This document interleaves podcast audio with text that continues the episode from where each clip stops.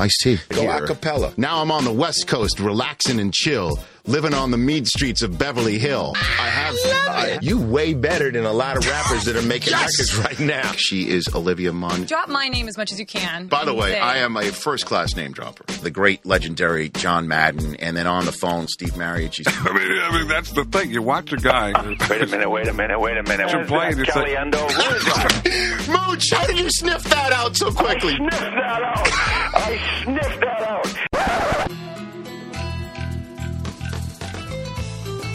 I don't download many podcasts, but when I do, I prefer the Rich Eisen podcast.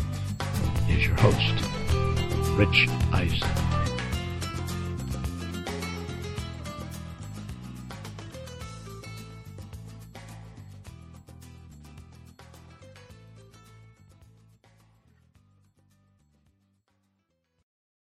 Welcome to the latest edition of the Rich Eisen podcast presented by Chevy. I'm your humble host here with you, uh, taping this on the Black Monday, the so called Black Monday of uh, 2012, last day of the 2012 season, in which uh, uh, seven National Football League teams told their head coaches Happy New Year.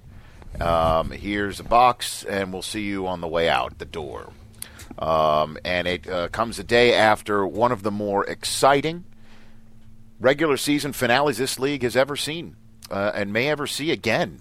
Uh, week 17 lived up to the billing. So much to talk about on this show with all of the coaching exits, general manager firings, what might be coming in those cities where uh, turmoil has officially hit the front offices. And uh, what about the 12 teams still playing for the Lombardi Trophy?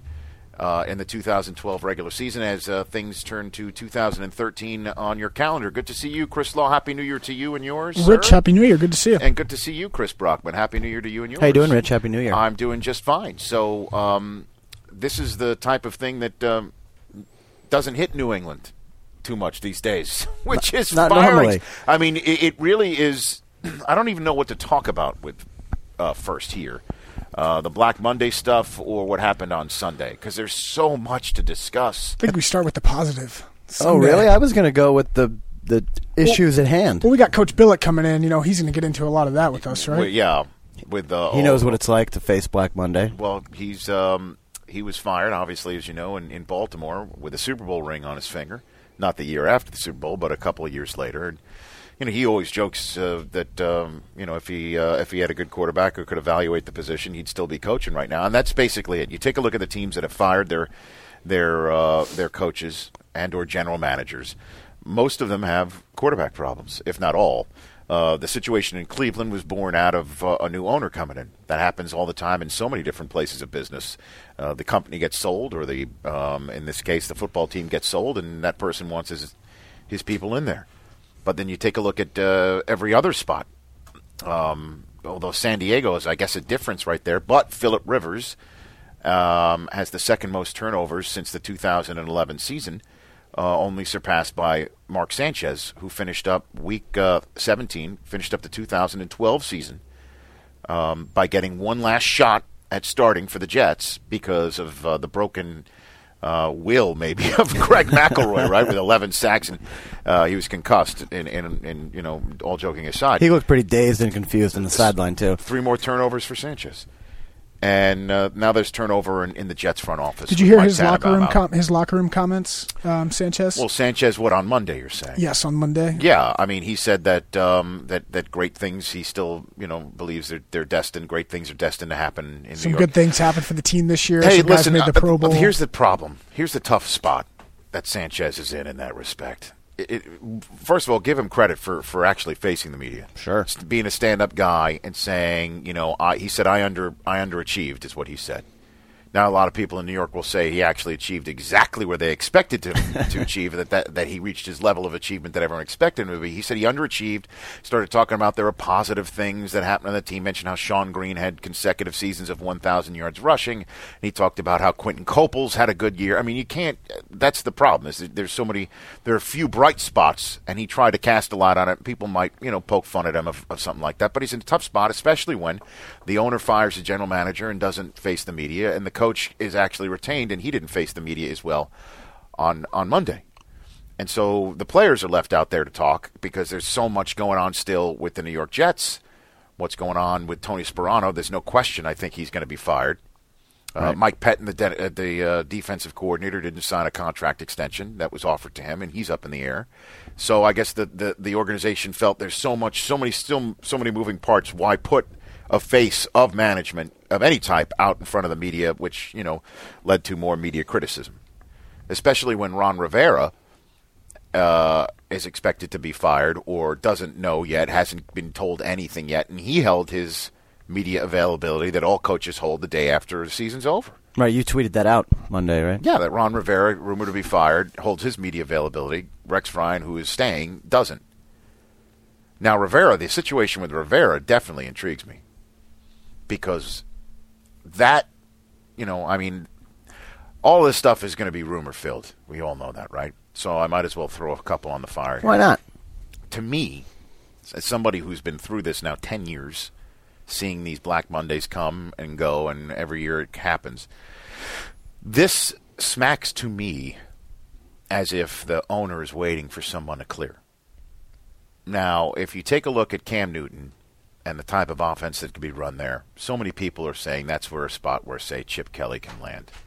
He's got a Rose Bowl going on Tuesday, which is tomorrow as we're taping this right now. Yes. That reeks to me of uh, Chip Kelly saying, "Talk to me tomorrow night," and he hasn't made a move. Not to mention, there's some potential sanctions coming down on Oregon for uh, some recruiting stuff. So coaches are known to leave whenever When that happens, when that stuff happens. Well, interestingly enough, you know, uh, uh, this would also be a spot to me where Gruden would come out of the booth. Because we've discussed it before on this show. Gruden seems to get a little pep in his step, a little extra pep in his step when he talks about spread offenses. Remember when uh, when he when he essentially raised his leg like it was a fire hydrant on the Tim Tebow drive on that Monday night game between the Jets and the Titans, and I think the thing that upset him the most was how Tebow was so misused, and the play calling and the protection scheme and everything. That to me, he took that as an offense that people might uh, view that style of quarterbacking and offense as un, uh, un unacceptable or uh, uh, unable to be successful in the National Football League. And I believe he would love if he would come out of the booth, he would want a spot where he gets to choose the groceries and has a quarterback that he can run that so-called college style of offense. Somebody is going to be the Neil Armstrong of that in the National Football League, right? You're seeing how the Patriots have done it five wide, spreading it out. You saw how uh, what uh, um, Sean Payton did for the Saints. Get it, understand. But both of those quarterbacks are um, typical, quintessential Drop back drop passers. back pocket passers. Nobody has won with the spread offense and the sort of uh, read option type Well, it is, style. it is new to the NFL though. Right. Too. He, I believe, would love to be the George Washington, Neil Armstrong type coach to come out and use that, employ it, and beat the crap out of the league and hoist Lombardi Trophy with that. That's to me. I've never had this discussion with him. I just, you know, I'm just hearing how he talks, and I just know what his mindset would be in terms of just knowing ab- being around other former coaches who get into the media about how uh, uh, how great life is. You win every single week. There's no losses, and you get to hang with your family, et cetera, et cetera, et cetera. To me, that would be a spot. Carolina. Yeah, And of all the years, seven head coaches fired on Monday. This is the chance for him to get back in. There's cause there are some there are some teams with some franchise quarterbacks well, available. I mean, like like like well, uh, Cutler would be another Chicago Cutler, spot. San be- Diego, Carolina. Well, you know what's interesting Well, I about mean, San Diego. Let's let's talk about San Diego really quick. You- I mean, you, to your you're point. giving up on on I'm Rivers. giving up on. I I I love Philip Rivers. He's regressed. But what is past- going on with the turnovers? That's how you get a coach canned. Is that is is is your quarterback cannot hold on to the football. Take a look again. Philadelphia. Philadelphia. Everyone says that Vic, maybe the Jets should be interested in Vic. Are you kidding me? Sanchez with 53 turnovers since the beginning of the 2011 season, and you're going to bring in a guy who has had horrible, horrible numbers in the last two years holding on to the football and protecting the football, and on top of it, staying healthy. staying healthy. You're going to bring that guy in, Rex Ryan, who's staying with two years left on his deal. Every coach knows when you got two years left on your deal, you better win now because if you don't win now, no one's going to extend you Nope. and you're not going to ever be the lame duck coach. No coach will ever coach with just one year left on his deal unless it's a real special situation. So Rex knows now this is it. This is it for him. So you're going to go and, and hitch your one year wagon to Vic? I don't know how you could hitch your one year wagon to Sanchez. To me, the answer to the Jets, for the Jets, is the following get your GM, get your GM who understands. And by the way, if I'm a general manager and I, I with Rex, how do you do that? Yeah, how does that work with with How Rex? does it work? Rex, They all want to pick their own coaches. Do you know what the Jets? Do you know what the Jets? Do you know what the Jets um, pass defense finished up this year without Darrelle Revis and Yeah. without essentially a pass rush? Do you know what that was? Do you know what they finished up? Two, two. This guy can coach with an aging Bart Scott? That side of the football as well as anybody else. And if you just g- give me give me somebody who can coordinate the offense, let him be essentially the head coach of the offense. Get that right because Rex so far has been batting almost zero Well, he- on that point, and he's had very little help from from the the talent picking spot. Even though he may have had a lot to do with that, Is he Wade Phillips, Norv Turner 2.0? I don't know. He's a coordinator. I don't know. Coach, I, I mean, he's definitely head coach. He's definitely a motivator. You mentioned Norv Turner and, and Wade Phillips. A lot of people say that they didn't really ever light up the room very much when you're trying to fire up a team. I, True. So I don't think I'd compare him in that respect.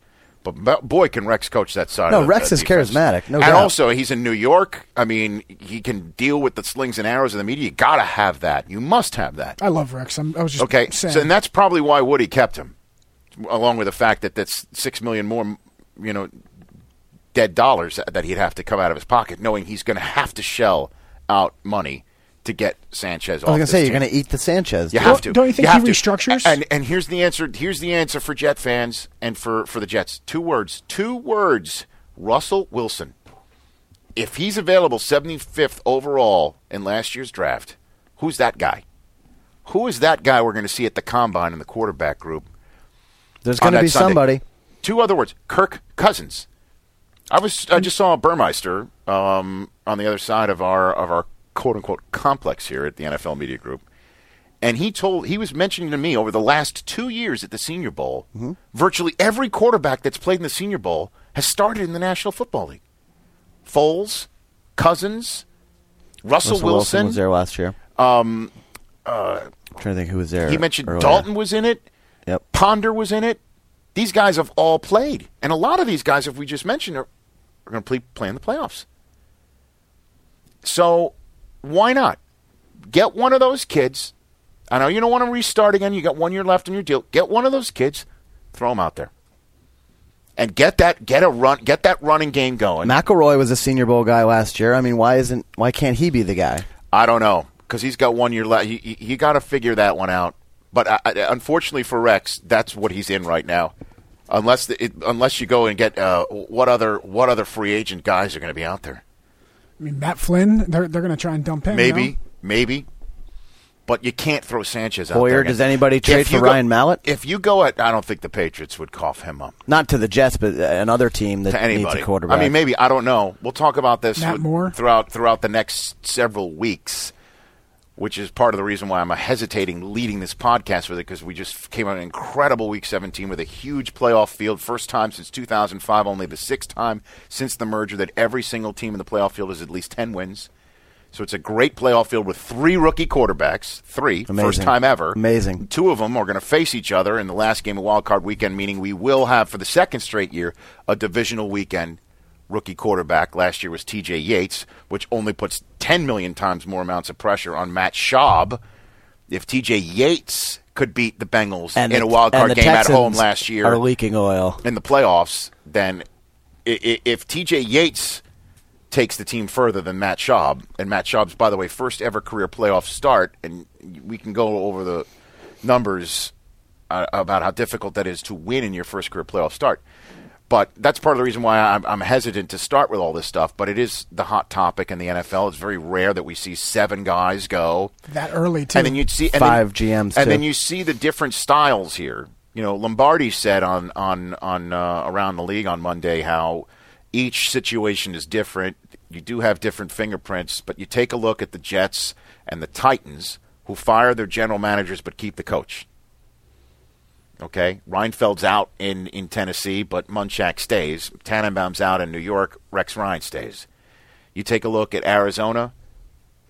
You take a look at uh, Jacksonville at this point, firing the general manager, keeping the coach.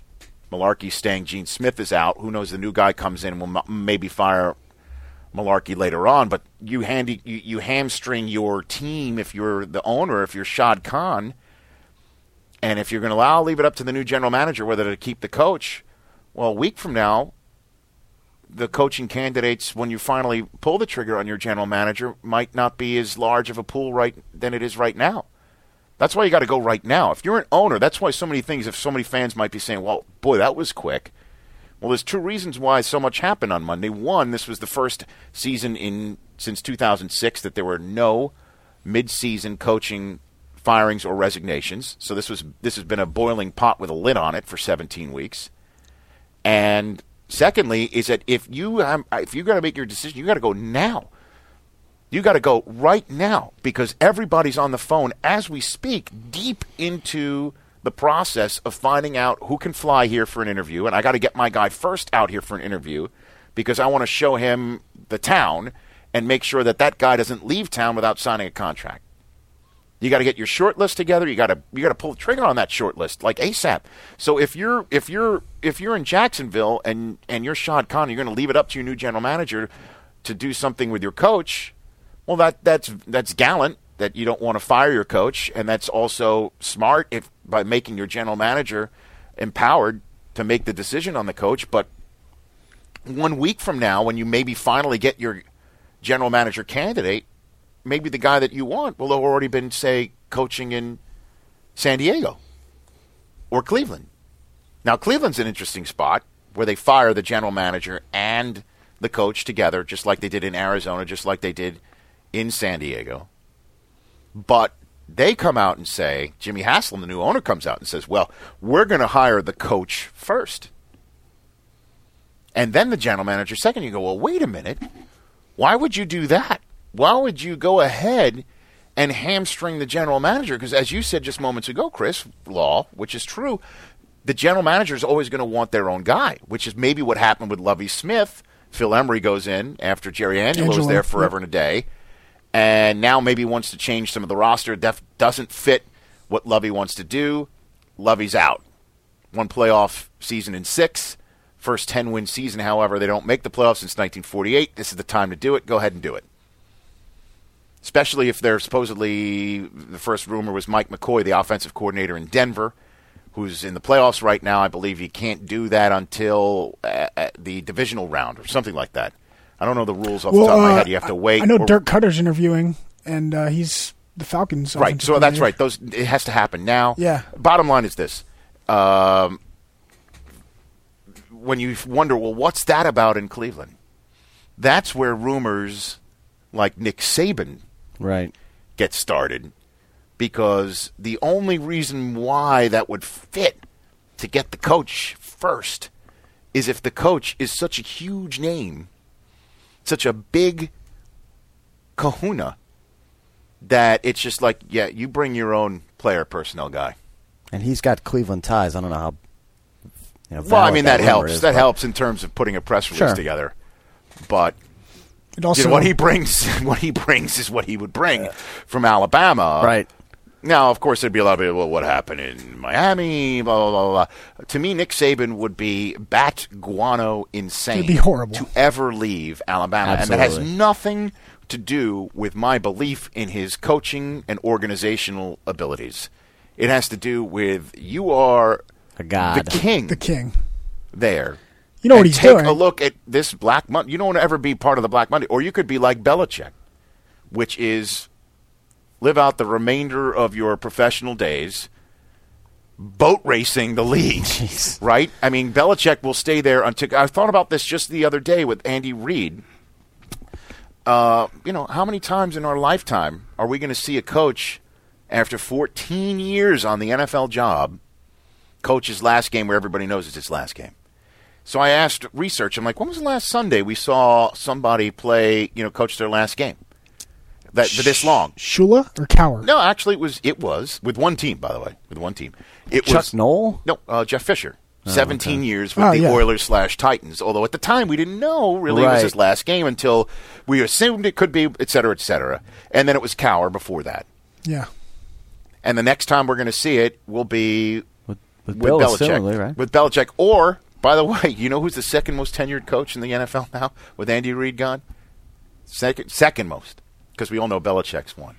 Second most, Tom Coughlin? no sir, no sir. It's Marvin Lewis Wow. Marvin with Lewis. Cincinnati.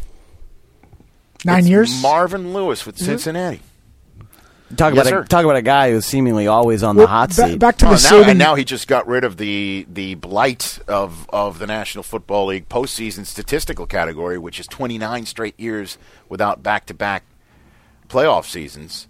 Um, that that is uh, gone. That was the number one by far in the NFL. Number two now um, is is the Redskins and the Browns. Now the Redskins, as we all know, have a chance to erase that next year, but it, it's the Browns will have been gonna be next year twenty years and counting. wow. 20 years and counting. So to me, that's like, so why would you hire the coach first and then the general manager? It would be similar to, if you remember, uh, Pete Carroll. When Pete Carroll went in, he brought in his own guys. You know, so it's like, okay, we're going to hand the store to you. You bring, then we'll go to the general manager next. And then you hear other names that they're mentioning, however, including your I know. college head coach for Cleveland, Bill O'Brien Bill O'Brien. which would how how what different twist would that put on Cleveland's visits to Pittsburgh every year, Western PA? Yeah, I, I You still know? don't think he's going, but uh, that could be the fan in me. But he's he's got a pretty steep buyout, and uh, that's one. Of, I think that's the Does only Jimmy job. Hass, how much money does Jimmy Haslam have? Oh, that's right, He's gajillions. printing money. yeah, yeah, I got you.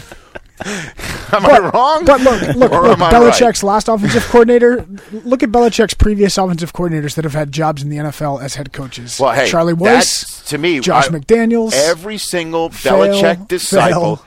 every single Belichick disciple, and that also includes from what it appears to be Scott Pioli at the Yep. general manager position, comes in and throws down the iron fist and the rule of law. Belichick did it himself in Cleveland. It didn't work out, okay, with the whole Bernie Kosar stuff and. And then it finally, as we all saw in that spectacular football So life from earlier We saw this Nick year, the 95 Browns, it was Cleveland. just beginning to start to percolate, And and, the team gets gets Art- moved. Gets Art Modell. Right, and and so it, it flushed it all down the toilet, and you take a look at all the names who were on that staff who are Amazing. now elsewhere. But the Belichick disciples, McDaniel's, you mentioned that, all of them, except for- for Romeo Crennel, that he has a different style. Yep. Um, they they you need to win first before that works, right? yes. Or you need to draft someone like Tom Brady, and then it can work. So Have a great defense. Listen, to say we're not worried in Happy Valley that Bob could be gone. So all of this is going on but- right now, and and um, you know, again, I, I feel I feel um, we'll talk about it some more with with Brian Billick when he walks through that door. To use the Rick Pitino uh, vernacular, that's gonna be that's gonna be Brian Billick's gonna walk through that door, uh, but Larry Bird's not walking through that door. No, and, correct. if, and if he did, he would be old. To to come back though to the That's one of the Carolina. all-time it's great all time, lines. You- all timer. You were talking about Carolina earlier with um, uh, Jon Gruden. You remember two years ago when, uh, the grease board with Cam Newton and Jon Gruden, and when Cam Newton couldn't tell His- Jon Gruden what, a, play, what a right? play was Right. in, the, in the Auburn offense, Right. And like the red flags up. How interesting would it be now if if John actually went back? Or and- or who did who did uh, who did Cam beat for his national championship? That'd be Chip Kelly, correct? Yes. strange bedfellows, bro. This sport makes some strange bedfellows, as we saw in Week 17 with Bears fans rooting their heads off for, For the, the Packers, Packers. and Giants fans all set to do the same for the Redskins. And as it turned out for the Giants, the Redskins beating the, the Cowboys was the only part of the triumvirate of help that they they needed to actually uh, cash. Right, didn't get any help from the Lions. They needed both. They needed both They needed the Bears, Vikings, and Cowboys to all lose, and only the Cowboys lost. And um, it did not help that they, they needed help from the Lions. Uh, uh, the Worm, Jason Wormser, longtime NFL Network employee and also longtime fans of this podcast, remember the Worm before he moved on to Fox Soccer. Big time Giant fan. He showed up at NFL Network on Sunday to watch. Oh, he was here games. He yesterday? was here. He Oh, was I here. missed it. He was here and bringing his own his own brand of bile. and uh, he was in a rocking chair when it came to the Giants having to do their part. I mean, the Giants were up twenty-one nothing in two seconds flat with Vic throwing a pick within two attempts. Oh, man. And by the way, you know who showed kick. up? You know who showed up and looked all world on Sunday? Sean McCoy. You sure did. I'm like, where have you been? Oh, that's right. I needed for Andy Reid to get fired Maybe- after 14 maybe- years on the job and just say F it. I'm going to give him the ball. What, what do I care? Maybe you should I'm be in a Week on the- 17 championship, That's Rich. right. What it's basically Andy Reid. That's what I needed out of out of Andy Reid all year long was the F it. I'm either going to be in some other team or on the beach at Sandals in a week. So let me give him the ball 80 times. You'd think he would have had that attitude though much earlier in the season when it seemed like it was going oh down my the drain. Lord, he looked great. LeSean McCoy looked great. So did DeAngelo Williams, who That's the- killed me I know, too. 210 yards. Killed me this year. Funny thing is, Marshall Faulk, uh, his bold prediction on NFL Game Day morning was uh, multiple running backs will have 200 yard games. Multiple. They did. And he got, but he also said one of them will be Adrian Peterson Right. as he breaks the record. Missed it, though. And and and Adrian Peterson got a buck ninety nine. Buck 99. And he was all fired up. Marshall was all fired up because DeAngelo Williams had two hundred and ten. Yep. And Adrian Peterson missed it by one. So he texts everybody, me, Warner, and Sapp, and Yep. Irvin, and Mooch, missed it by one. And, And then, then Alfred Morris, Alfred the Morris. butler, Exactly. runs for exactly two bills on the head. And he goes, Got my bold prediction right, And I I texted back. I'm like, you know, not to nitpick, Not- not but to. Kurt Warner got, you know, he's such a sweetheart. He he texts back, congratulations, with so many exclamation points because Kurt's been missing so widely, wildly on his bold predictions all year long. He goes, congratulations. I'm like, well, not to nitpick, but you did sort of say you see, one of them uh, would be Adrian Peterson. He had only 199. Did you see yards Charlie Yook's Charlie Yook's tweet uh, yesterday to Steve Mariucci? Which was what? I'm assuming that Yeah, Mooch, that 'cause Mooch- Mooch's Mooch's bold prediction was that it's been 42 games that the Packers have had a 100 yard rusher, and I'm going to go. The backup's going to go Right. get it, and I'm going to go Ryan Grant. Right. So in like in like the two fourth yards. quarter, in the fourth quarter, um, uh, Charlie Yook tweets out to Steve at Steve Mariucci, uh, "You're only 98 yards shy of your bold prediction." That's Ryan Grant had I'll- two yards. I'll tell you what, though, that running game that Green Bay showed off, that was a considerable balanced attack that they had in Minnesota. that was a fantastic football that, game. that and let, let's get to that. Let's get to that because that's where I was going uh, with with what was happening with the Giants and, and how they, they beat up on uh, they beat up on uh, on on um, on the Eagles and how the worm was uh, despondent. that I said to him that the Giants missed opportunities all season long and inconsistent play had placed him in the unenviable position of requiring help from the Detroit Lions by the end of the season.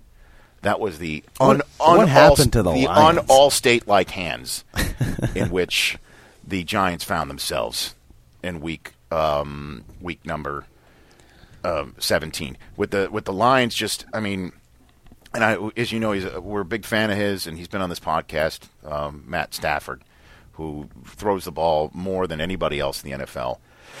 I mean, it, it- there's only Broke a so much, record. there's only so much the guy can do. I mean, he's also it's just like every single pass it seems to be sidearm I would or say he's got back footed. terrible Foot. mechanics Okay, right it's now. just like it's just it's all gone downhill for that team. It's all gone downhill. it really is. And Does, and does and- Jim Schwartz make it? and the think? fact that the but and the and the and the and the Bears got four turnovers from him and still had to eke it out. Still had to eke it out. And you know, bottom line is this: um, when it came down to it, we all expected Week 17's marquee game was going to be the last one, Washington and Dallas, and how it would be the NFC East up for grabs and winner take all. And it sure it did turn out to be just that. But after that Packer Viking game, it just seemed like um, he it, it just it just seemed like you know the the, the ninth dessert. yeah, You know, you're just bloated on on on all the good eats that you've had. And, and it, it was an afterthought. That Sunday night game just turned in, and obviously the choppy play, the lack of scoring, uh, RG3 looking, as Mooch texted to a a bunch of us, 80% He, d- He didn't look healthy, He for didn't sure. look. He didn't look like Not he- 100%. He, he, he, that, let's just put it this way: the guy that would run around the end Right. for, for 65, 70 yards, that was not the RG three we saw Sunday night. But we did see the the accurate uh, RG three and and the just I mean intangibles are coming out of every pore in his body.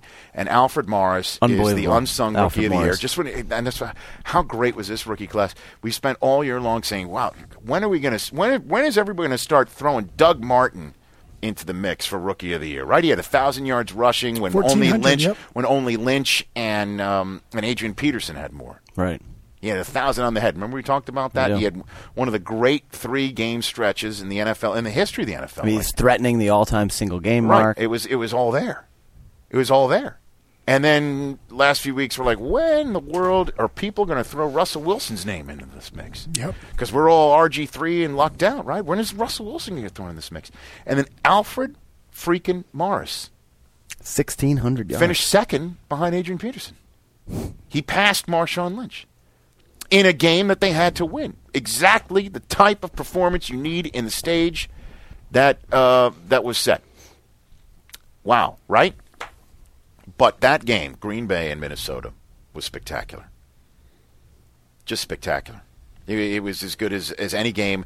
And and one thing again that Packer fans should take heart was uh, was this kid DuJuan Harris. He ran very hard, and that's the balance you need. They've been throwing out some no-name running backs too this year. Well, if you remember a couple years ago in their in their in their in their Super Bowl run, that's when James Starks came to the fore. Right. They needed him, right? Grant, Yeah. Starks, those are the Well, kids. Grant got hurt, right? And right? Starks, Starks as well. I- I'm telling you that that was to me. If I'm a Packer fan, that's a great sign. And the fact that Aaron Rodgers is is out of this world. Throwing Are you, darts. are you concerned at all that the Packers wanted to win that game? They couldn't win the game. They would have had a bye, and also the Falcons, same deal. They played their starters four quarters, and they lost to the Bucs. Well, the Falcons are going to. I mean, for for everybody in in Atlanta and all the Falcons fans that tweet at me and whomever, were saying they don't get the respect, et cetera, et cetera. I'll say it again. When it's now we now we know the exact date now. Let me get the exact date now. We know the exact date now. I've been saying it for weeks and weeks and weeks. going. You know, at some point in mid January, we're all going to sit down, we're all going to settle in, and we're all going to need to be shown when the chips are one and done down. Can they win a playoff game? when you're all in, heads up. When it all comes down to it, will they be able to do it? And we now have a date. It came out last night. The date is where's the date? Here's the date. The date is uh, Sunday, January uh, January thirteenth. Sunday, January thirteenth. We found. Remember, I said it would be mid January. Right. Found it out. There we go. Washington, Seattle, Minnesota at Atlanta. That's it. Beat one of those teams. It's either Washington, Seattle, or Minnesota at Atlanta. Who would the Falcons rather see in that game? I don't know, man. Because the winner of Washington, Seattle, is going to be smoking hot. with a red hot rookie quarterback, red hot, I mean- filled with confidence, I mean, that could be Washington coming off like whether it's seventh or eighth straight win, or or or uh, the guy to me who who to me has won my MVP vote. No question. Yeah, I've changed. You know, I Come said on Brady. over. You know, I said Brady. I know you did, and I- I everybody appreciate gives me that. a Michigan homer. But I, you know, I sort of wanted to be a different guy because everyone's saying Peyton or Right. Adrian, and, and I believe that Brady doesn't get the credit because of Belichick and the system that he's put in, and uh, you know the craft organization. That to me, Brady is as important a cog as anyone else. absolutely. Uh, and I understand Peyton Manning has done what he's done, went from two and three to thirteen and three, right? Mm-hmm. To get the uh, to get the the bye week, number one seed. By the way, he broke all of John Elway's single Crushed season passing records Crushed for the them all, Broncos. especially when we spent an entire offseason wondering how he's going to do, new system, new everything, new neck. I mean, I was saying all offseason he should he should have retired. How many people say how's he going to come? How's he going to how's he going to adjust to that new neck of his? Jesus. right? Well, he's only going to throw for All 37 touchdowns and 4,900 and yards. what he's done. and it's and, and all roads in the AFC go through Denver now. I got to eat crow because I got to admit, I didn't think he was playing this year. Me neither. All of that, right? And Yep. this is what came from him. We're all like, ah, he's got to take him further than Tebow, otherwise it's a complete disaster. and Tebow took him as far as the divisional round, which Peyton Manning is going already done, Against New England. but he had to go to New England. In Tebow's defense, he did that in seven games though. He only started or eight games as Well- a starter. He didn't get a full season. Understand he didn't get a full season, but I mean, Not that I'm one to dude, defend. dude, he still he still won the division at five hundred. It's true. Pretty sure Tebow will never Okay, get a full so season. all of that, Manning at least got him a home game, and if you if if if Tom Brady wants to knock him out of the playoffs again, Tom's going to have to come to his house. Man. And so all of that, still, Adrian Peterson's the MVP. Absolutely. And how is he not? I agree. How is he not? 362 days separated him from being in a Cybex machine to.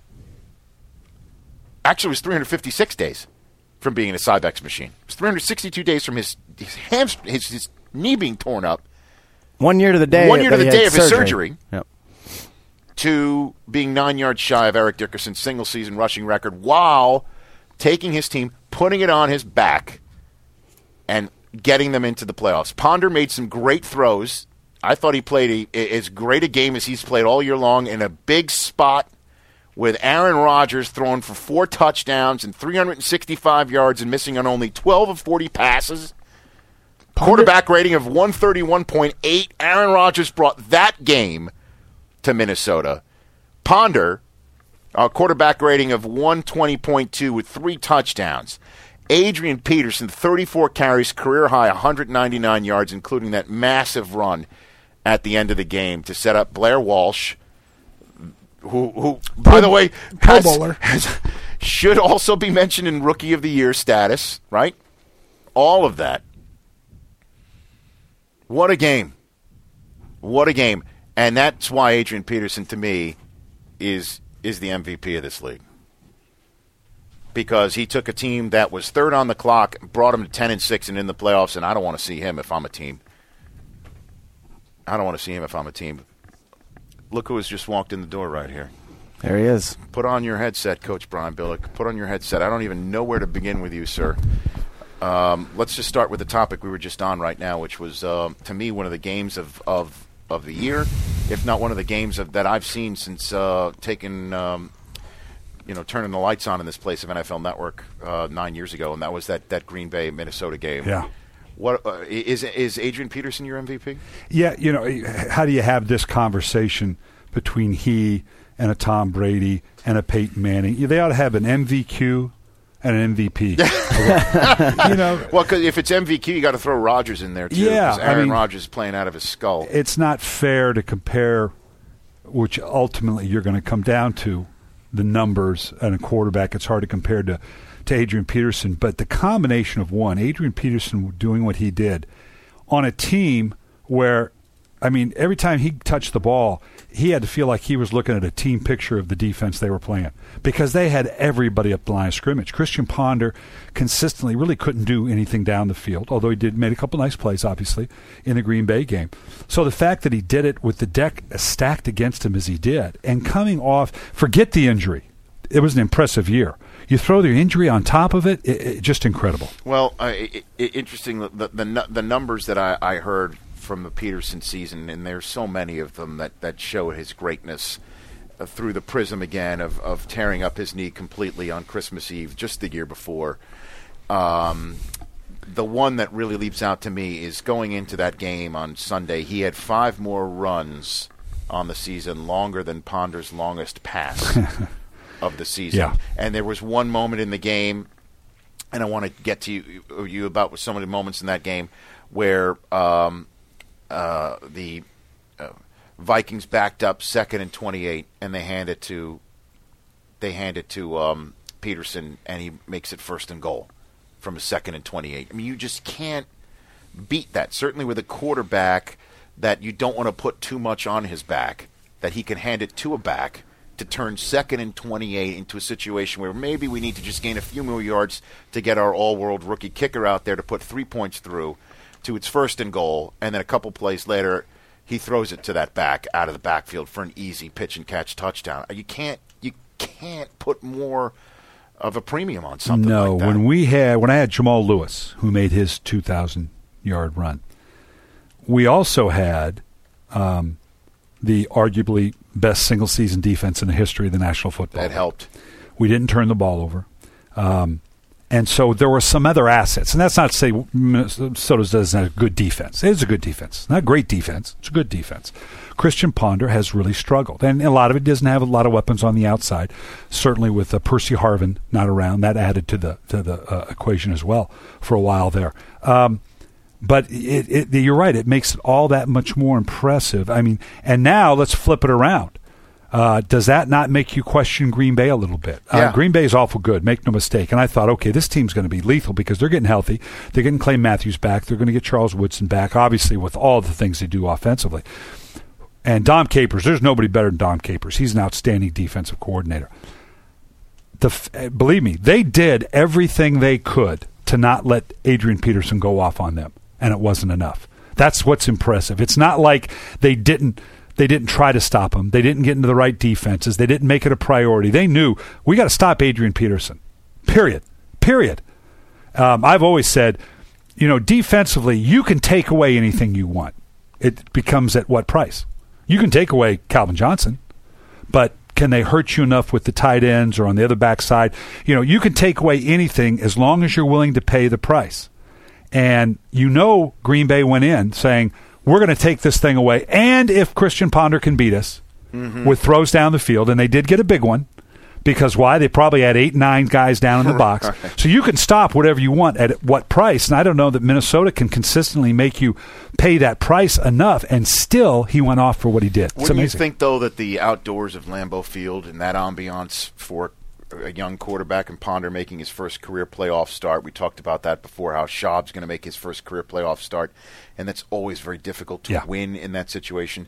Will that be enough, in your estimation, to perhaps flip the script enough for the Packers to move on to San Francisco the following week? It should be. You know, it it's it's it, it, it does change the dynamic. It's at home, Green Bay, Lambeau Field, uh, and the fact that uh, they just played them, and that good defensive coaching staff I talked about are going, okay, this worked, this didn't. So let's do a whole bunch of this and a whole le- lot less of that. Um, and and also offensively, they got to do their share. They've got to play better, and you have to get them. You got to trade field goals for touchdowns, and that's what Green Bay is capable of doing. We worried going in: would Adrian Peterson have a realistic chance to get it if this turns into a track meet? And and Green Bay will just say, "Fine, you can run it all day long."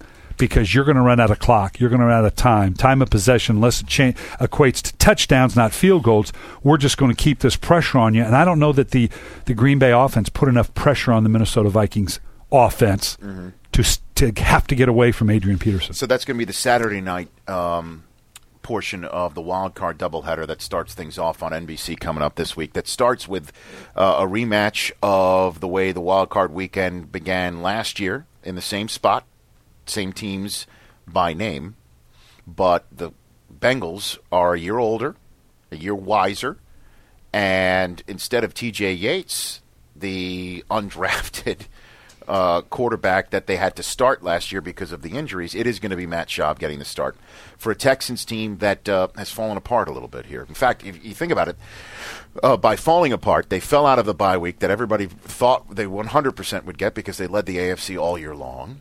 And then um, now nobody's happy about this. Nobody's happy about this. They're not happy about it in Houston. They're not happy about it in the rest of the AFC because both Tom Brady and Peyton Manning get the week off. And if you want to move forward in the in the AFC to the Super Bowl, you got to go visit them. The only people who I believe are cartwheeling over this are CBS sports executives who figure that any inevitable Peyton Manning Tom Brady battle in the playoffs have been moved from the divisional weekend to the championship weekend for all the AFC marbles. They already see the 60 million viewers in their heads watching that game to promote that the Super Bowl is on CBS. Because we know it's all about the viewership. Well, you know what? I'm just we, we are TV people. Yes, we are. TV Let's people. remember We're who signs the paparazzi checks. Here, we're TV people. The Texans, though. I mean, what is Gary Kubiak going through right now as he looks at film and he goes and looks at these guys in the locker room who everybody thought was going to be on a bye week this week? Well, I'm going to digress just a second about. You're exactly right. The team that I think is is pounding the wall right now is the Baltimore Ravens. They're a team that's getting healthy. That thought, let's see, my path in the way that we thought it might be is. I'm going to play the Indianapolis Colts with their rookie quarterback, but I get to play them home, and then I get to go play the Houston Texans. Yep. Then I only have to face Brady or Manning one time. Now you may have to face both to get where you're going to go. And that changes the dynamic totally. That changes my perspective about who might be that team to make a run. You talk about Cincinnati. I think the biggest thing is where we see with Houston, nobody's fear is going into Houston. I don't think anybody is worried about you. You know, we're going to talk about boy going. You got to go into Mile High and ta face uh, Eli or uh, Peyton Manning now. Boy, who wants to go into Foxborough? Yeah. We just talked about who wants to go through Lambeau Field and whatever. I don't think anybody. Okay, I'll go through Houston, no problem. And Cincinnati, having played that game last year that they lost, Cincinnati's got a good balance, and I think. Uh, they will match up well with Houston Texans. This is all on Matt Schaub. I got to think Matt Schaub is very uneasy because just what you said. We won with T.J. Yates. If it doesn't Yates. happen, this is a little like Atlanta, Matt Ryan, Mike Smith, that that ma- that mantle they've carried around all year long. Who cares about the regular season? What do you do in the postseason? Um, Matt Schaub's going to feel a little of that pressure. So, uh, and I think they're more balanced, uh, Cincinnati, than, than they were last year. Uh, Absolutely. BenJarvus Green-Ellis Oh, is- is, a guy that, that few people talk about. You know, the law firm uh, in the last month of the season, only Adrian Peterson had more running yards than he did. And, you know, he is he's he's a guy that can really uh, help control things for them. But what do so do you think Schaub, however, can be protected by an offensive line that seems to be having trouble doing that right now? well, and what you got to remember, Cincinnati leads the league in sacks, and they do it in a unique way. Geno Atkins on the inside. good is he? He puts that pressure right up the gut. We always think about the defensive ends, Sure. putting pressure on the Like quarterback. J.J. Watt. Correct, and you and you need to climb the quarter. You need to climb the pocket. Well, they bring and Mike Zimmer will be considered for head coaching jobs. It's he needs to be. He's done an outstanding job with outside of Geno Atkins. Give me another player on the Cincinnati Bengals. and you and I do this for a living. Pac-Man, Right, Adam right. I mean, Jones, I do. I've done Cincinnati twice. Yes. and and I've got a normally, you know, I got my sheet, but normally I can kind of look out on the field. But Sure. I, I'm looking down at the sheet half the time, going, "Who's that guy? What's this?" Right. Uh, and so Mike Zimmer's done a great job. But it's that they'll you manufacture an outside pass rush. And they've got some pretty good guys. Carlos Dunlap has looked very, very good. Yes. Kind of matured as a professional. But you'll bring the linebackers, you bring the DBs as the, everybody does, and you can create that side pressure. But now you bring Geno Atkins right up the middle. And now that quarterback's got no place to go. That That's the tough thing when you play the Cincinnati Bengals. Sounds like you like the Bengals in this game. I do like the Bengals. The only qualifier I have is, and I, you got to love what Andy Dalton's doing. Um, he's he's got to take charge. He's got to step up, and it's a tough one. It's you got to be bolder. You have to. You can't back your way into the championship. You got to make plays. Oh, by the way, don't turn the ball over. okay, while you're doing that. Um, I, I got to see that from him. I think he's capable of it. AJ Green's spectacular. He J- is. Jermaine Gresham, a fabulous tight end. The Hawkins kid is a nice change up at the receiver now. Uh, and you're right. You're talking about BenJarvus, Green Ellis. Good physical offensive line. When when I had the Giant game, Giants felt like the Bengals offensive line was the most physical. Uh, Rob Ryan with the Dallas Cowboys. That was the other Da- uh, Cincinnati game I had. Said the same thing. That this is the most physical offensive line we faced all year long. Right, interesting. So that balance is good, but I, I got to see Andy Reid, or excuse me, Andy Dalton throw the ball in, make those throws that every great quarterback, you freeze the frame when the ball leaves the hand, and you go, where the heck are you throwing it? And it's completed, and there's a touchdown or there's a big gain. That's what the really good quarterbacks do. The biggest throw I've seen Dalton make was the one uh, in Pittsburgh to essentially seal the game after Roethlisberger somehow, some way threw the football uh, in the spot where he threw it with mere seconds to go, giving Cincinnati the ball back and a chance to maybe move the chains just enough. And you know, in that stadium, you got to you better get it close. Right. And and he found AJ Green uh, on a beautiful throw uh, towards the sidelines. And the only thing is, will he be able to do that in a playoff game with the chips on the line? And uh, it, as always, I guess it comes to the to the quarterbacks in the situation. As as for as for uh, the Ravens and the Colts, do you think the Colts can can pull this thing off? You know, all year long, what a great story. What a fabulous. I don't think they're going to win this game. Oh yeah, I, I had it from Green. I had the Indianapolis Yes. twice, and I had Green Bay Packers. And what do you talk? And you know how it is. well, that was Now- the, that was the Chuck Strong game. It was, and and we're talking about okay, what the heck are we going to talk about in the second half? Let's get prepared during our production meetings because this thing's going to be a rat killer. And Aaron, they the first half. It's gonna be a what? A rat killer. You know, Is that a TV term? that's a t- that's a coaching term Okay, that now carry into to the TV. Um, but and in the first half, Aaron Rodgers takes over on this thing, and it's like, It okay, was a rat killer let's get out, let's get out the notes because here we are. And they came back, and they came back, and the stadium was going nuts, and the Chuck Strong was going strong, you know, unbelievable. And and so they've had game after game after game like that. Andrew Luck is no longer a rookie. Okay, he's he's he's elevated to that status. However, going into Baltimore against a team that now looks like it's getting Ray Lewis back. Jimmy Smith is back being healthy. Torrey Smith seems fine. Anquan Boldin okay. Dennis Pitt is okay. This Baltimore now that defense isn't what it had been, but it's still pretty good. And Ray's you get Ray Lewis back, back. yep. A rookie quarterback against Ed Reed in this situation, Mm-hmm. there may be some lessons learned here this weekend. Are there any fans there? And I, I, I, I Oh, speak to some. I, are there any fans there who see the blue horseshoe on the side of the helmet and it, it- they still get really pissed off? Oh my God, are you kidding me? Yes. And and add this to it. yeah. because I've lived it. We were 13 and three, had a bye, and a struggling Indianapolis Colt team that was getting healthy comes in, Mm-hmm. and we lose. I think it was 15 to Yeah, it was. nine. Yeah, yeah. Vinatieri uh, 15 kept to nine. field goals. Right. Uh-huh. And and you know what that meant to the fans in Baltimore. The vitriol they have for that whole Colt scene. If and and John Harbaugh, who's been magnificent mm-hmm. with the Ravens, Right. you lose to Indianapolis to a non Peyton Manning Colt team. Wow. Look out. That that that that could those fans will just they'll be a, they'll pull a blue veiner and it will be Is that another? Is that a TV term? I, I keep I learn I've learned so much doing TV. a blue business. veiner. Okay. Yeah, th- that's going to be uh, but can they do it? That defense of the Colts concerns me. And what bit. about the, the last game? I'm I'm so excited for this with Russell Wilson Yeah. and RG three, two rookie quarterbacks. Uh, I, I, let's put it this way: it, it, it's definitely got a little bit more sizzle than the, the previous year with the first ever matchup between two rookie quarterbacks in Dalton and T.J. Yates. How how do you see this thing playing out? All year long. There again, we keep putting the qualifier. Oh, this this Seattle team, how great is that? And, and but but when they go on the road, and then they win on the road, yeah, they're great. But this young quarterback, you know, at some point he's not going to, and then he does.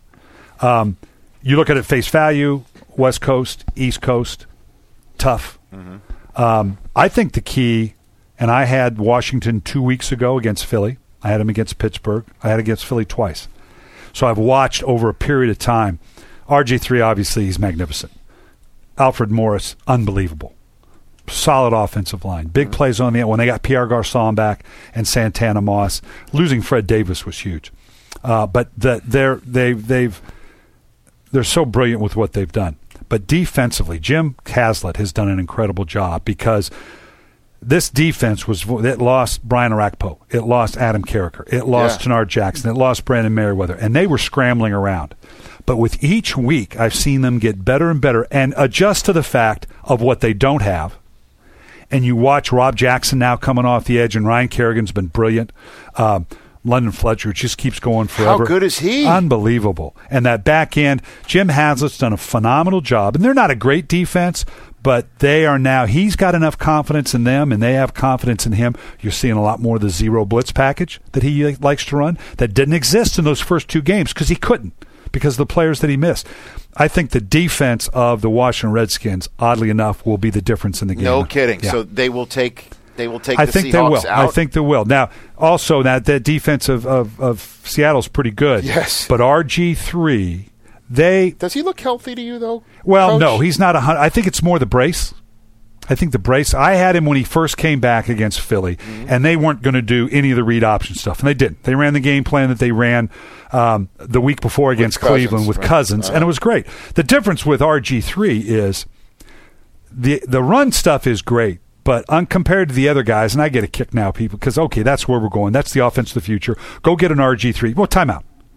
There's not a lot of cats like that running around, man. You don't just say go get an RG 3 He can beat you from the pocket. He beat Philadelphia in Philadelphia from the pocket. He did not run one read option. And we saw a little bit more yesterday, uh, and we'll see it obviously against uh, uh, uh, Seattle. Uh, but they're not going to. That's not why they're going to beat them. They're Alfred Morris is a heck of a back, and they add in just enough the option stuff that sets up the play action stuff. Uh, Seattle will challenge them because they're so physical, but I think the physicality and the run nature of the of the uh, Redskins will challenge Seattle in a way maybe they have been challenged. Interesting. I just uh, Russell Wilson to me. Angie. You know, I mean, he's his.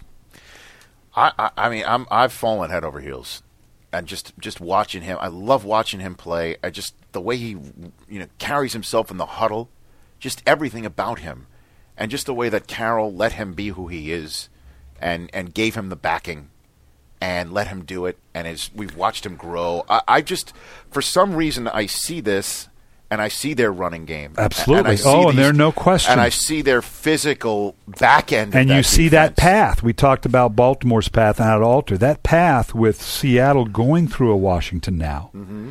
and they're not going to be intimidated by a San Francisco team, right? Um, right. Which, uh, by the way, if if if Minnesota beats Green Bay, which we'll already have known by the time this game kicks off Sunday, a Seattle win would put them in San Francisco for the third showdown between those two teams. and the fact that they don't, it's yeah, we can go do that. Yeah, we can beat Green Bay, all but with the official blown, you know, all that kind of stuff. But the fact of the matter is, they kept that game close enough to for the official to blow it at the end of the game, Right. With the hail mary. Uh, so Seattle, I, I put, you know, I've done my year end MVP and Coach of the Year, and I know you're you're scouring the internet to make sure you know what you I made on drop drop me on, drop me uh, some but I made. Pete Carroll my coach of the year because I said before the season, I said either with all the moves Pete Carroll had made, and drafting James Carpenter, who really hasn't played much, Bruce Irvin, okay, but at the 15th overall pick, I, you know, you took you, you signed Matt Flynn, gave him the money, but then you go get your and now you're playing your third string or third uh, draft choice at quarterback. I said Pete Carroll either knows more than the rest of us or just thinks he knows more than the rest of us. Well. Pete Carroll knows more than the rest of us He right does. now. You got to give him his due. I made him my coach of the year for that very reason Mm-hmm. because he believed in what they were doing. He saw something in Russell Wilson and all the criticism. And you that's a tough conversation to have with your owner going, "Yeah, I know I told you to give 10 million dollars to Matt Flynn, but I want to start this other guy." That's a tough conversation to Mm-hmm. You- have. well, certainly. But do you think he started by saying, "Listen, I know you've got more money than most people. what does it matter to you?" Yeah, Paul Allen you said that- 10 you million? said that- You're talking to me about 10 million Exactly, dollars? Why are you wasting my time? I have enough of that. I have that in my ashtray in my car. Yeah. You know what I mean? Like that's that's the way to start that with the owner. You know yeah, what I mean? and I I'm don't sure know how that works. You know, and, or, or Pete could have said, "Look, that was nothing for us at SC. You can certainly absorb it." Nice. right? Nice. yes, Right? So I love that. Coach, when does a team normally travel, uh, like an, a West Coast team for an East Coast game? you like know this? you you've done it you've done that the the study after study there are those that say you go early most teams will do if it's a sunday game i'm going to leave on friday that's so. That's what it would be for. yeah because yeah and you're going to you know and and to get them on that routine and there's some that saying go in late and you've won both uh, my my opinion is if if you're a good team you can travel anytime you want and you're going to win. If you're a bad team, it doesn't matter when you go, you're going to lose. So I, I got all the. It's kind of like uh, listening to the, the government debate about do you cut taxes or do you lower, you know, listen to the Stanford economists or the Harvard economists. And they all, you know, get confused. You can listen to the doctors and they'll tell you either way what's, what's right, what's wrong, what fits your team. If I got a mature, if I got a young enough team, uh, you know, uh, I can I can I can go late because I don't want them to be on the road that long. If I got a mature team, they'll know that look, we're going on the road to get semester X. Lay down on Saturday, okay? Relax. I don't Right. want you out running around and and uh, going looking at the uh, all the monuments The Lin- in, in Washington. Monument, Yeah, yeah, right. Um, and so it de- it depends physiologically. It depends on what doctor you talk to. and we'll get to the football cliff in a moment if you don't mind. I would love to get your thoughts before I let you go on on the whole Black Monday of it all. Um, interesting. You just take a look at who made the uh, the seeds. We just talked about in the AFC who made the seeds. Uh, the top one, two seeds um, in in Denver and New England. San Francisco got the two seed. And you think about it, with the way that Atlanta played, they weren't going to catch Atlanta even if they had Alex Smith.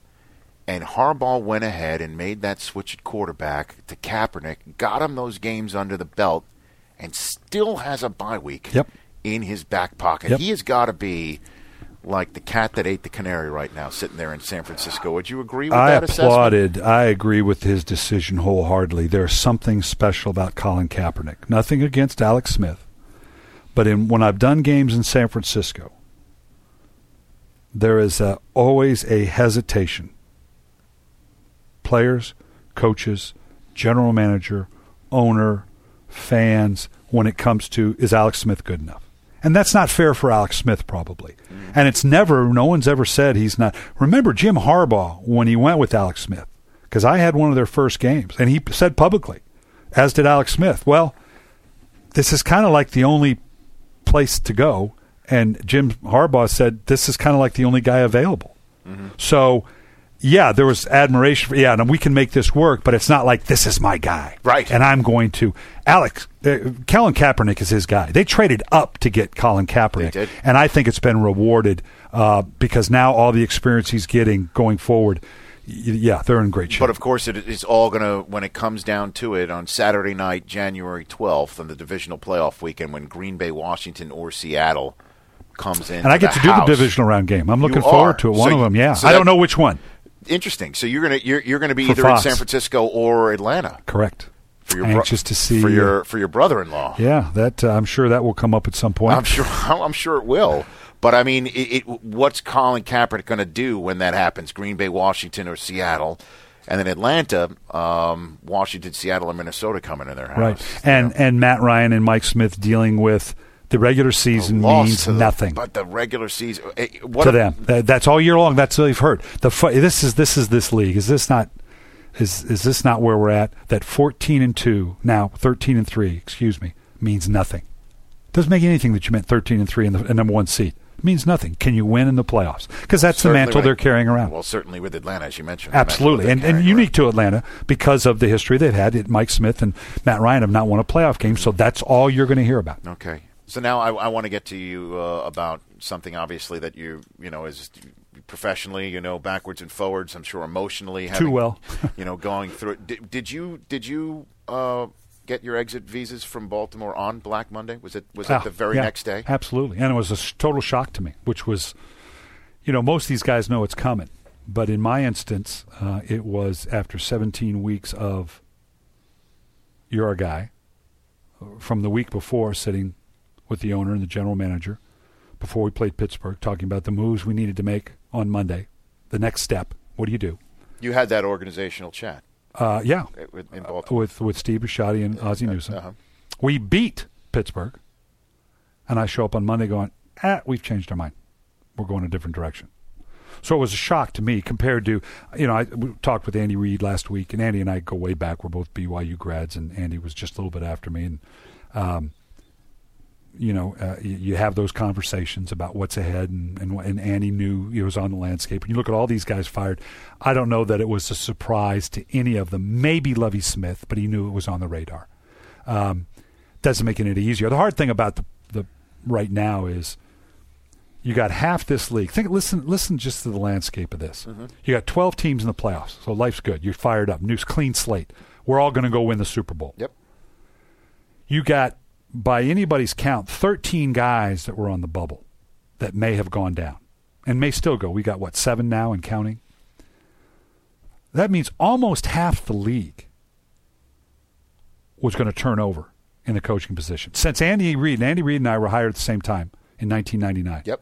how many head coaching changes since 1999 have You there have been? that number. In- right here in my back pocket Is give this- me a number Is this prices right? including including, the, the seven. yeah. Is this prices right rules? This is the closest price. without Yeah, this closest is- this without is if going you're over. within- yeah, closest yeah, without going exactly over. right. Closest Give me a going number. over. Since when? Since since 1999. 1999 Uh, I'm gonna- including the seven that's, that we know that's right now. 14 seasons. I'm going to go with average of. I'll even go low. I'll, I'll go average of five a season. Um, that would be, you know, I'll go 120. 120. Very good. good. Good. Most people are lower. It's 111, 111. which means in a 15 year period of time, this league has turned itself over almost four times. And there are some teams that Oakland Raider ish who the, he was on the list of after one year. There's where we are as a league. Thirteen, almost half the league wants to think about making a coaching change. Two of them, Mike Mularkey and Dennis Allen, are in year one. One of them, the Raider organization that's had seven coaches in 10 years. To, to me, that's like the guy that's been divorced seven times. Okay, maybe it's not you. But you got to think about the way you're choosing these people, right? 111. So that that's an average of of over a 14 year period. I'm so terrible. I'm more verbal than anything. It's Your- not. your, your it's math, high. by the My- way, my- my math was 15, way off. 15 14 times 5 is 75. I know that. And you go, 120. No, no, no, I love that. And, I, you know what's I sad? went I, didn't it. catch it. Yeah, I was like, wait a minute. Because does when you not- started, I thought, okay, good. He's going to be he's going to be low. Way low. He jumps right well, to twenty. I was gonna, I was thinking to myself, I'm like, wait a minute, I'm so terrible with math on the fly. That's why I don't even do expense reports. Um, you know, I, I, I thought I'll I'll cover my tracks and say, well, I did the math and I figured I'd double it. just in case. Kind of like the way you tip. Is this too low? I'll just double I'll it. just double it. Yeah, wow. But that, tells you where we are. So it just is what it is. and now and now, but you see the G, it's the, it's the GM Oh, yeah. coach package. Well, and because, and we've talked about this many times now, it's a GM's league. Because right now they're looking for, I've always half joked that, you know, people who say, you're going to go back in the league. And go, look, they're looking for young and cheap, and I'm neither. Because what they're looking for is give me the gu- gu- guru coordinator. Don't worry about personnel. Don't worry about the cap. We'll just go in and drop the game plans. We'll feed you your meals under the door. We'll bring you out when we want, and you don't even have to talk to the media. But because and they're looking for that GM head coach combination. You don't want the old model, the guys with a certain level of presence. Yep. Uh, that's not what we're looking for. Whether that's right or wrong, it is what it is. It's the GM's league. Well, that's all well and good, except now we're seeing. So the bullseye's moving to the GMs now too, because that now now you're going to have to go too.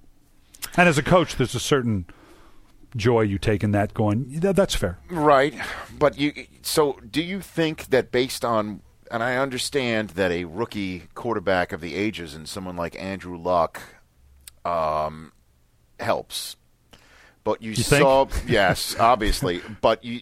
Do you think that there are owners in the NFL seeing what, it, what happened with Jim Irsay and saying, "Why can't that be me?" Oh, absolutely. So, But look uh, at the trifecta from first here. on the clock to the playoffs. Look at the trifecta here of the timing, and I'm uh, you got to give Mr. Irsay credit for. We're in a sea change here with the Peyton Manning. I've got an, a general manager in in Polian who runs a tight ship, and it is it, he was in charge. Mm-hmm. But if we're going to make this sea change, and think about Indianapolis fans, how spoiled are they? Fourteen years of Yeah, Peyton Manning, now you're and now get- how many Andrew Luck, Yeah, and the fact that when it was time to make that change, that there was someone, you know, that's 25 years. Can see. I'd like to have 25 games of that kind of quarterback play in my career. now, uh, but you got to give him credit for saying, okay, I'm going to make that transition. Not a, uh, head coach, GM, Yeah. head coach, and quarterback, because that's the formula going forward. To keep Polian and get just a coach quarterback, to get rid of Polian, keep the coach, get the quarterback. You you run the risk of being out of cycle. That's what I'm seeing right now. Mm-hmm. When you look at the teams that, and I'm not anything that keeps a coach from being fired. That is a good thing.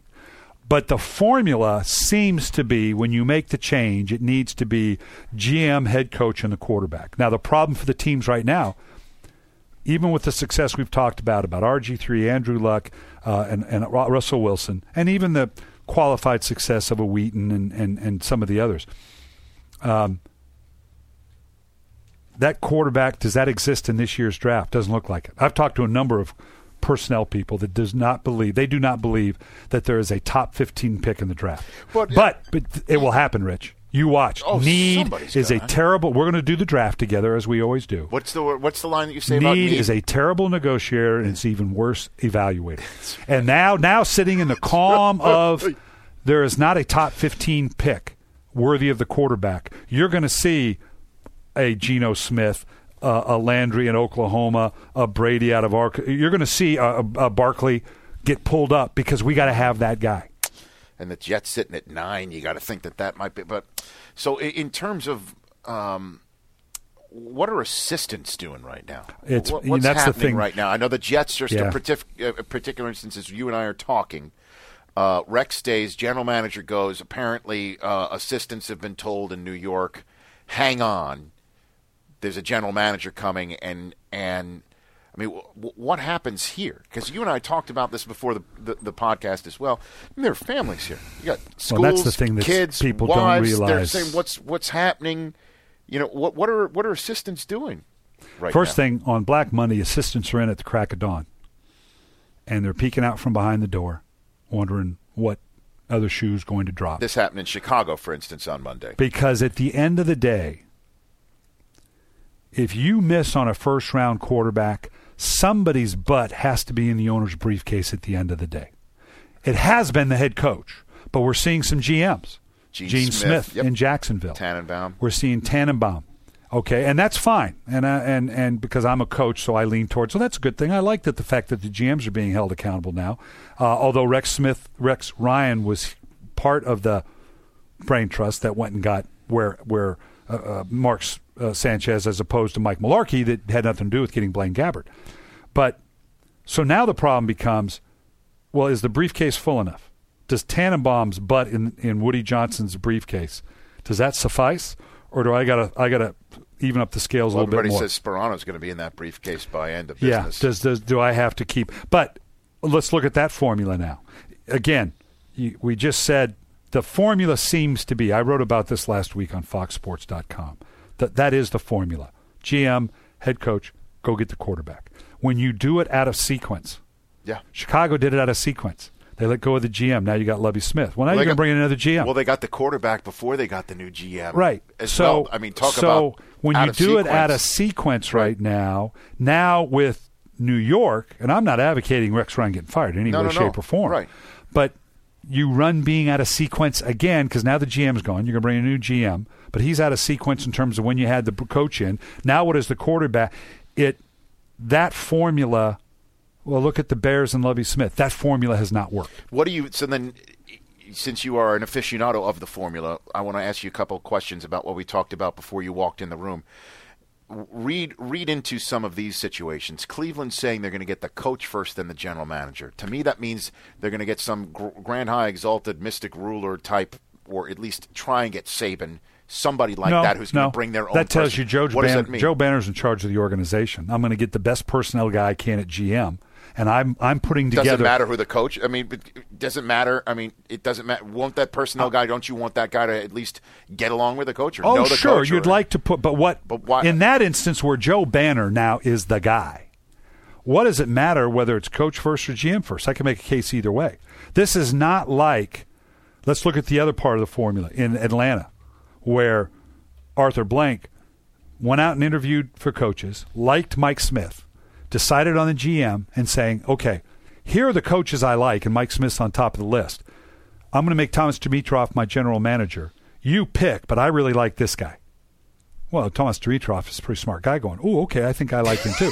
but but they have a personality that meshed, and, it, and that's that's a good formula going forward. But if you're if you're if you're the coach and and Jimmy Haslam and Joe Banner knock on your door, and I'm saying again, this is this is this is total hypothetical, Right.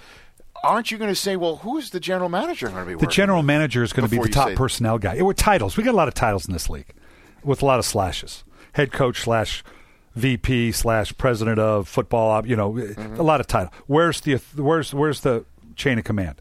The chain of command. I'm not saying it's good, bad, or indifferent. It is what it is. Joe Banner is in charge. If there weren't a Joe Banner, then Mr. Haslam would have to decide, okay, how do I want to pick? Can I do it and coincide? Or do I need to have a GM that helps me pick the coach or a coach that picks the GM? And, and that tells you right there where the chain of command is. Right or wrong, that's the chain of command. So there's nothing wrong that says the coach. It just means that coach has, whether it be a Mike Shanahan or a Jeff Fisher, it's clear cut who, where the authority lies right now. Well, I promise. some pretty darn good names, though. Well, right sure, there. but they also have their credentials coming in. Right. It depends on who you're going to hire. If it, you're going to hire the hot coordinator type, Mm-hmm. then you're probably going to hire the GM first. And this is a little bit different because again, Banner is going to be the source of authority. They have Com- flat out said they're going for the coach first. They have flat out. which Jimmy is fine. Haslam said that. which is fine because their general manager is going to be a primarily a personnel guy compared to uh, let's look at um, S- San Diego. Right. Okay, now that order might be able to because you're looking for a GM that might be a little bit more of personnel cap, you know, more more than the the the the model we're seeing now of GMs that are more encompassing. That's where that authority lies, and he's going to have a heavy hand in picking the coach. So as long as that that box is checked in terms of who has the final say, who's in charge of the dollars and the cap, who has the final say on the draft, and that, that's the ultimate arbiter, and that's Joe Banner, then I'll bring in a general manager by making him. It's kind of like Jerry Jones in Dallas, mm-hmm. where I'm going to have the final say, so I can make it Jason Garrett my head coach because I'm really he's just my coordinator. But everybody says that that's an untenable arrangement. Everybody's saying that that's just not working right now. That- well, that- it's not. that- so that- that's why I think we're going to see Norv Turner back in Dallas as the offensive, offensive coordinator, coordinator. staying with uh, with Rob Ryan. And then the question is, well, what is what is Jason Garrett doing?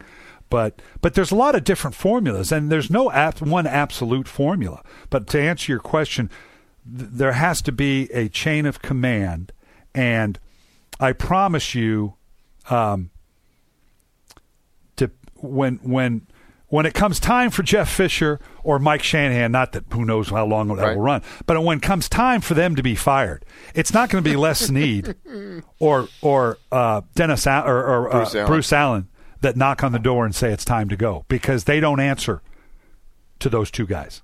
Where in another general manager situation, that's the guy that is going to knock, on the door and say, door. What about um, who would take a general manager job with the coach already there, though? Is that a problem? Do you see an issue with that, like with, with the Jets? Depends and, on the and general. Mike Munchak. or- Yeah, is is Bill Polian going to do that? No, Mm-hmm. because just like the Mike Shanahan, Jeff Fisher analogy, they had the credentials and the chops Mm-hmm. to say, no, no, no, no, no. Wait a minute now. I'm going to have a say in this. Uh, it's hard for me to imagine Bill Polian taking a job Mm-hmm. that I don't have input on taking the head coach. Because if you take the head coach first, you've created the chain of command. Now, some guy that wants to be a general manager that will, oh yeah, I can live with those circumstances because I want to be the general manager. It's kind of like assistant coaches. I always love assistant coaches, and I was guilty of it the same way. Assistant coaches, well, you like to be a head coach in the NFL. Oh yeah, in the right circumstances with the right people. And then Charles Manson could offer him the job they're in. They're all because in. it's these these jobs are hard to come by. Right. Now, those of us that have had been through the ringer before and have had a certain level of success, you can be a little more qualifying about what job you might so take. you say someone's going to take these jobs in Absolutely. Jacksonville. The line will line up from Jacksonville all the way down to Gainesville in terms of guys willing to take the job under those circumstances. Mm-hmm. Going once I'm in, then possession's nine tenths of the law. if you're if you're a Panther fan or you're a Ron Rivera fan, you know, um, so the question is, where do you read the fact that he hasn't heard anything yet? I think What there were two st- telling there? statements. It's always what do we do our segments of what he said, what he meant, Mm-hmm. right? Ron Rivera said, "I made it very clear to Mr. Richardson I'd very much like to be here." Mm-hmm. Whoa, well, that means there wasn't a lot anything that came out definitive out of that meeting, and you simply expressed your desire to be here and tried to make your case. And Mr. Richardson's thinking about it. But he's thinking about it, or he's is he That's- talking? Do you think he's diff- talking to somebody? I, Well, that's different than I came out- bowl- I- I'm there's still a couple here. Coaches that are playing bowl games. You, you remember the movie waiting on? Papillon? Of course. And remember the Steve McQueen character that when he originally was thrown in prison, and that guy that had been there for years Mm-hmm. stuck his head out and going, "How do I look?" And this guy was chafing; he looked terrible. And Papillon goes, "Yeah, you look fine." you know, it's the same thing. I'm still here. How do you look? Uh, I'm still here. Okay, you look fine. You look great. Well, we'll see. And also, it was Mike Mularkey's comment. I thought it was interesting that says, "Look, I, yeah, I don't. I answer to Khan, Mr. Khan. I don't answer to the GM." Whoa, really? There you Okay. go. Okay, well, that GM coming in might have a little bit different opinion on that. last question for you. Um, read read into this for the Chiefs fans that that feel that Clark Hunt can't have a briefcase large enough. The the um, the press release announcing the uh, firing of Romeo Crennel said that the evaluation of Scott Pioli is ongoing. What could that possibly mean? That means that in all of these instances, it would be a much sounder business model to step back, take some time, let's evaluate what we want to do over a couple weeks and decide what do we want to do. Do we keep the coach? Do not keep the coach? Do we get the GM? What do we want to do? But in this league, Black Monday is Black Monday. Everybody's going. You have to. Why? Because I got to hit ahead of the curve. I got to go get that next guy. Yeah. I don't have the time to prudently step away and evaluate this, remove from the emotion of a- an exhausting year. So the league dictates that it goes right now. So, given that as being the parameter, and now there's a scramble not only for head coaches, but assistant coaches. Yeah. That you've got to understand. Okay, I want to take my time in deciding who my head coach is going to be. My answer to that is, wait a minute now. If you're going to hire me, I have some preferences as to who I'm going to piece together. And the longer you wait, I may lose my first, second, third choices for my offensive coordinator, mm-hmm. for my defensive coordinator, for any number. Let's go. And so I'm pushing it from the other end, going, So let's get this thing going. so and so would it- Pioli right now has to be making a case to ownership.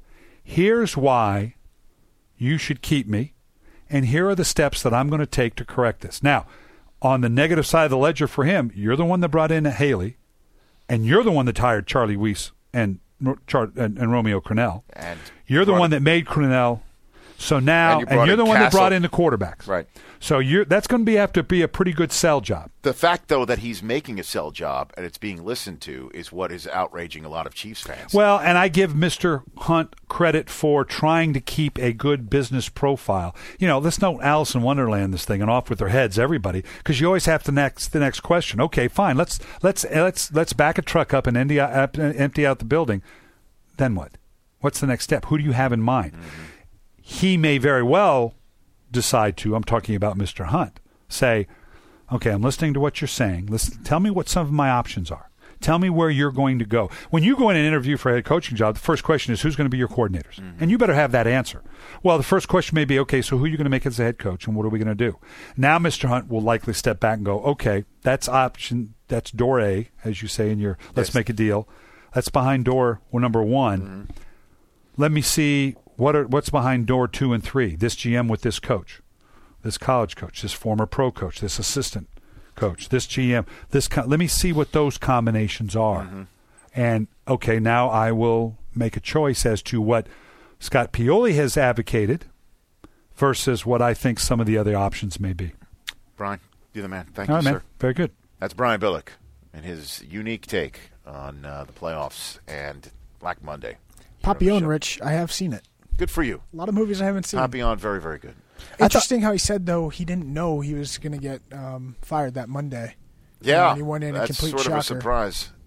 Um, let's get to uh, a couple of housekeeping items, right? What? uh, Anybody got housekeeping items? Anybody? I know Law does. Yeah, What we do you got? talked about um, last week the playoff challenge for fantasy football. Ah, you want to do that and, And, then uh, open it up to all our listeners to join the uh, Exactly. Yeah. join? So I created a league. It's uh, me, you, and Brockman, and then it's a public league. So uh, we'll tweet it out, and listeners can join the league. Okay. Uh, and then we will compare our our uh, our stats against yours, if you will. Do you want to uh, do you want to do this right now or? Yeah, let's do it right now. Let's make our picks um, right now. So the bottom line is you choose a quarterback, two running backs, two wide receivers, a tight end, a kicker, and a defense. Oh, wait, do I have to sign in for this? yeah, come All on, right. dude, focus. You got a quarterback, Yeah. two running backs, two wide receivers, a tight end, a kicker, and a defense. You can choose even for the wild card round someone from the divisional round. And when that divisional round player finally hits, you get double the points. Double the points. So And if you choose somebody from the wild card round and that person advances to the divisional round, you get double the you points get double there. the points plus your points in the in the uh, right. wild card. Round. Right. So the whole thing is like if I choose Ray Rice here and he advances, I not only get his points from the wild card round, but then I get his points from the divisional round times two. Or I could just choose Knowshon Moreno, forego getting any points at that position in the regular round, go ahead and get double the points right off the bat. If I'm concerned about anybody advancing from the the wild card round. Correct. So, and you can also choose. You you want to choose who you think is a going to score, put up points, but also who you think is going to go advance deep. because you want to get triple and quadruple points. Now, if you pick a player that's eliminated, you can then pick a new player the following week, but you start out at getting single level Ah, points. okay. You're, you don't get double and triple the points. All right, and then the winner gets what? A trip to the Super Bowl? The whoever wins uh, the overall has the most points of anyone uh, in the the entire contest gets a trip to 40, uh, Super Bowl forty eight. Mm-hmm. But in that, that's City. against anybody who plays. anybody who plays. What do they get if they win our if they win ours? If they win ours, uh, maybe we muster up uh, a punters are people too uh, shirt. Not and, even close to a trip to the Super Bowl. And we give them the coasters, oh, okay. And maybe we have them phone in. How about that? Have them phone in. They get a five minute phone Hey! in. Wow, we're just we're just tacking on. Yeah, pri- what else prizes they get? here. Tell them what else they've won.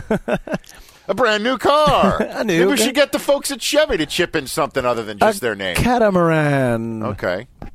I'll Did I just on that. bash our presenting sponsor? Maybe. I don't know. I haven't spoken to anybody from them yet. All right, But, let's. um, Uh, okay, so then uh, it's the. Uh, all right, so now uh, it does. It's not like we can have the same players. You can have the same players exactly. Oh, that's no fun, is it? No, it's it's how it goes. You you, you pick who you think is going to continue on. all right, and- so I'm hitting now. That. I hit. I hit the ad button. I get any quarterback. Yep, any quarterback and, you want. and who popped up was uh, Brady, Manning, Russell Wilson, Robert Griffin the third, Aaron Rodgers. I am going to go. Um, wow, sixty percent of people have chosen Aaron Rodgers first. Um, I'll, I'll go. I'll, I'll. You know what? I'll go. I'll go. I'm going to go Tom Brady. Take Russell Wilson. Going Tom Brady. I'm going Tom Brady. Brockman, are you have you joined? Have you signed up? I haven't even. Hold on, I'm trying to log in Yeah, here. add player. Add player. I just want Tom Brady, All right, I'm going to go. which means uh, I forego points round one. round one, but you'll get when double he points. when he goes ahead and boat races the heck out of somebody in the divisional Absolutely. round, I get double those points. that is correct. Okay, and this is standard scoring. This is standard scoring. Yes, no fractional. Actually, I don't know if there's a fractional. point a point not. per every twenty five yards. Yep, four uh, points for touchdown. Six, Six, points, for a rushing touchdown. Six That's it. points for a receiving touchdown. Ah, sure. Correct. This Yep. is not letting me register. the guy that can't get his international shoutouts. Well, we'll write down yours, and you can re- you can There do you it go. later. All right. How about that? All right. What do you got, All right, I'm going to go. Uh, I'm going to go Peyton. Peyton Manning? I'm going to go Peyton. Who are you going to go? You going to go Brady? You Homer? Come with me. Come on out. Come on in. The water's fine. Tom Brady. You got Tom Brady. So none of us chose a wild card None of us chose a Round. wild card round. Okay, here are my running backs, everyone. I'm going to go without. Uh, One or wow. two running backs. Is it How two? in the world? Is it two running backs? So now, I, I, I love, yes, I love, obviously, Adrian Peterson. How do I not choose a guy who just went Eric Dickerson? But if I feel he's going to be one and done and Green Bay holds him to like 60 yards rushing, no touchdowns, I then. You pick up another running I back pick the following week, running back but the you start week. back at single points. You don't get double points. How do I not? How do I not go ahead and take Adrian Peterson, which I just did? how do I not? For do a second. I thought we were going to have the same team. No, how did I not do that? And then uh, other running backs. Uh, wow, Uh, Ray Rice is Ray Rice. I got to go. Ray Rice. He's going to advance. Ray Ooh. Rice is going to advance. I think he's going to advance. The See, question I- is like, how do you take some? You got to take somebody who's going to go all the way to the Super Bowl here. I am not going to go back in that Michael Turner pool again. I am finished with him in his one yard and cloud of rubber. I don't care how Cloud of pellets? far he goes um, into into the playoffs. I just can't do Okay. it. I can't do it. Frank Gore's just been way too. I'm going to go Ray Rice. I went. I went with two players in the first round. Go for it. I'm going to go uh, a little different. I'm going to take uh, Marshawn Lynch, go Mm-hmm. beast mode on him, and uh, then I'm going to take Arian Foster. So a player that has a game in the divisional round and a player that has a has a double point potential. Who are you going, sir? Here's what I think. I'm going to go with Alfred Morris Good for you. because I think the Redskins are going to win in the first round. Okay. And I'm going to go with Knowshon Moreno because I think the Broncos could go to the Super Bowl. I like the Knowshon pick. Very good. Well, I'll, I'll just take Knowshon after Adrian gets bounced by the Packers. All right, here are my wide receivers, everybody. My wide receivers. Uh, Greg Jennings. I am taking him faster than you can say Greg Jennings.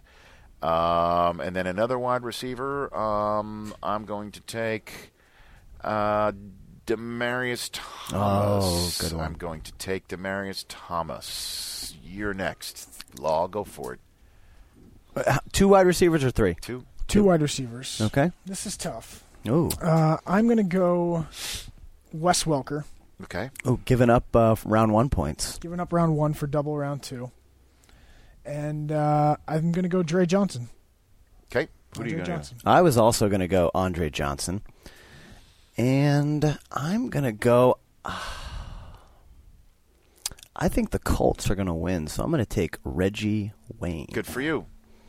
Tight ends, everybody. Tight ends. I am taking Rob Gronkowski as the day is long. As am I. Not even a question there. Oh wow! Okay, hold on. Now I got to think here. Dude, you went Brady. How do you not? Uh, how do you not double down? How do you not double down? I might double down and take Aaron Hernandez. Ah, nicely done, sir. Mixing it up. Kicker, kicker, kicker, kicker, kicker. Hmm. Basically, you just take the kicker of who you, the team you think's going to the Super Bowl, correct? right. Isn't that what you're thinking?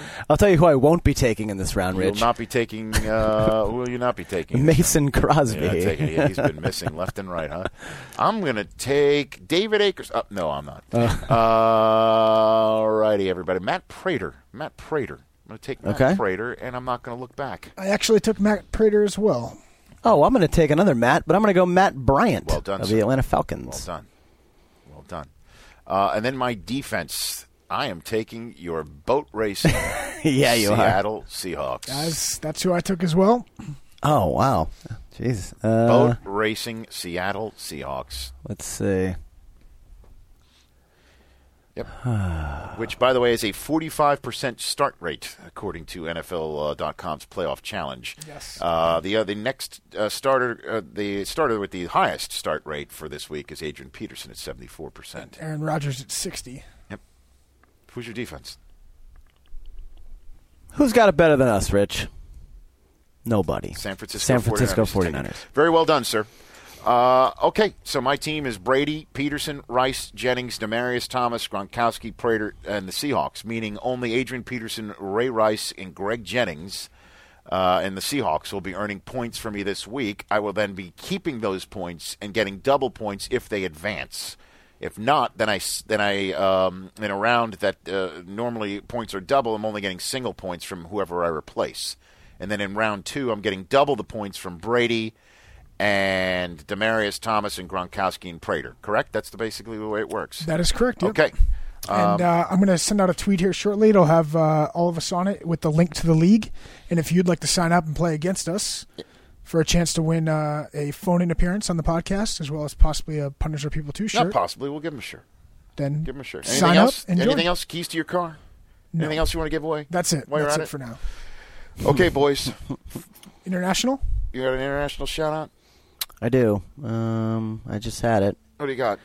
Uh, it looks like Ewan O'Leary from Ireland. Where they were up. Uh, they have Adrian Peterson winning the MVP, which I did as well, and they were rooting for Dallas last night. So my apologies. My apologies. Okay. Thank you, at Chris Possible Law. late, possible late week podcast coming as well. Well, Just we'll depends. see. Efforting. Possible. Uh, happy New Year to you, at Chris Happy Law. New Year, Rich. And happy New Year to you, at Happy Chris you, Brockman. too, Rich For Eisen. at the Eisen podcast, I am at Rich Eisen, thanking Chevy, our presenting sponsor, for bringing this uh, big time, lengthy, hopefully chock full of fun and information edition of the show at you. Happy New Year. Be safe and sound, everybody. Stay listening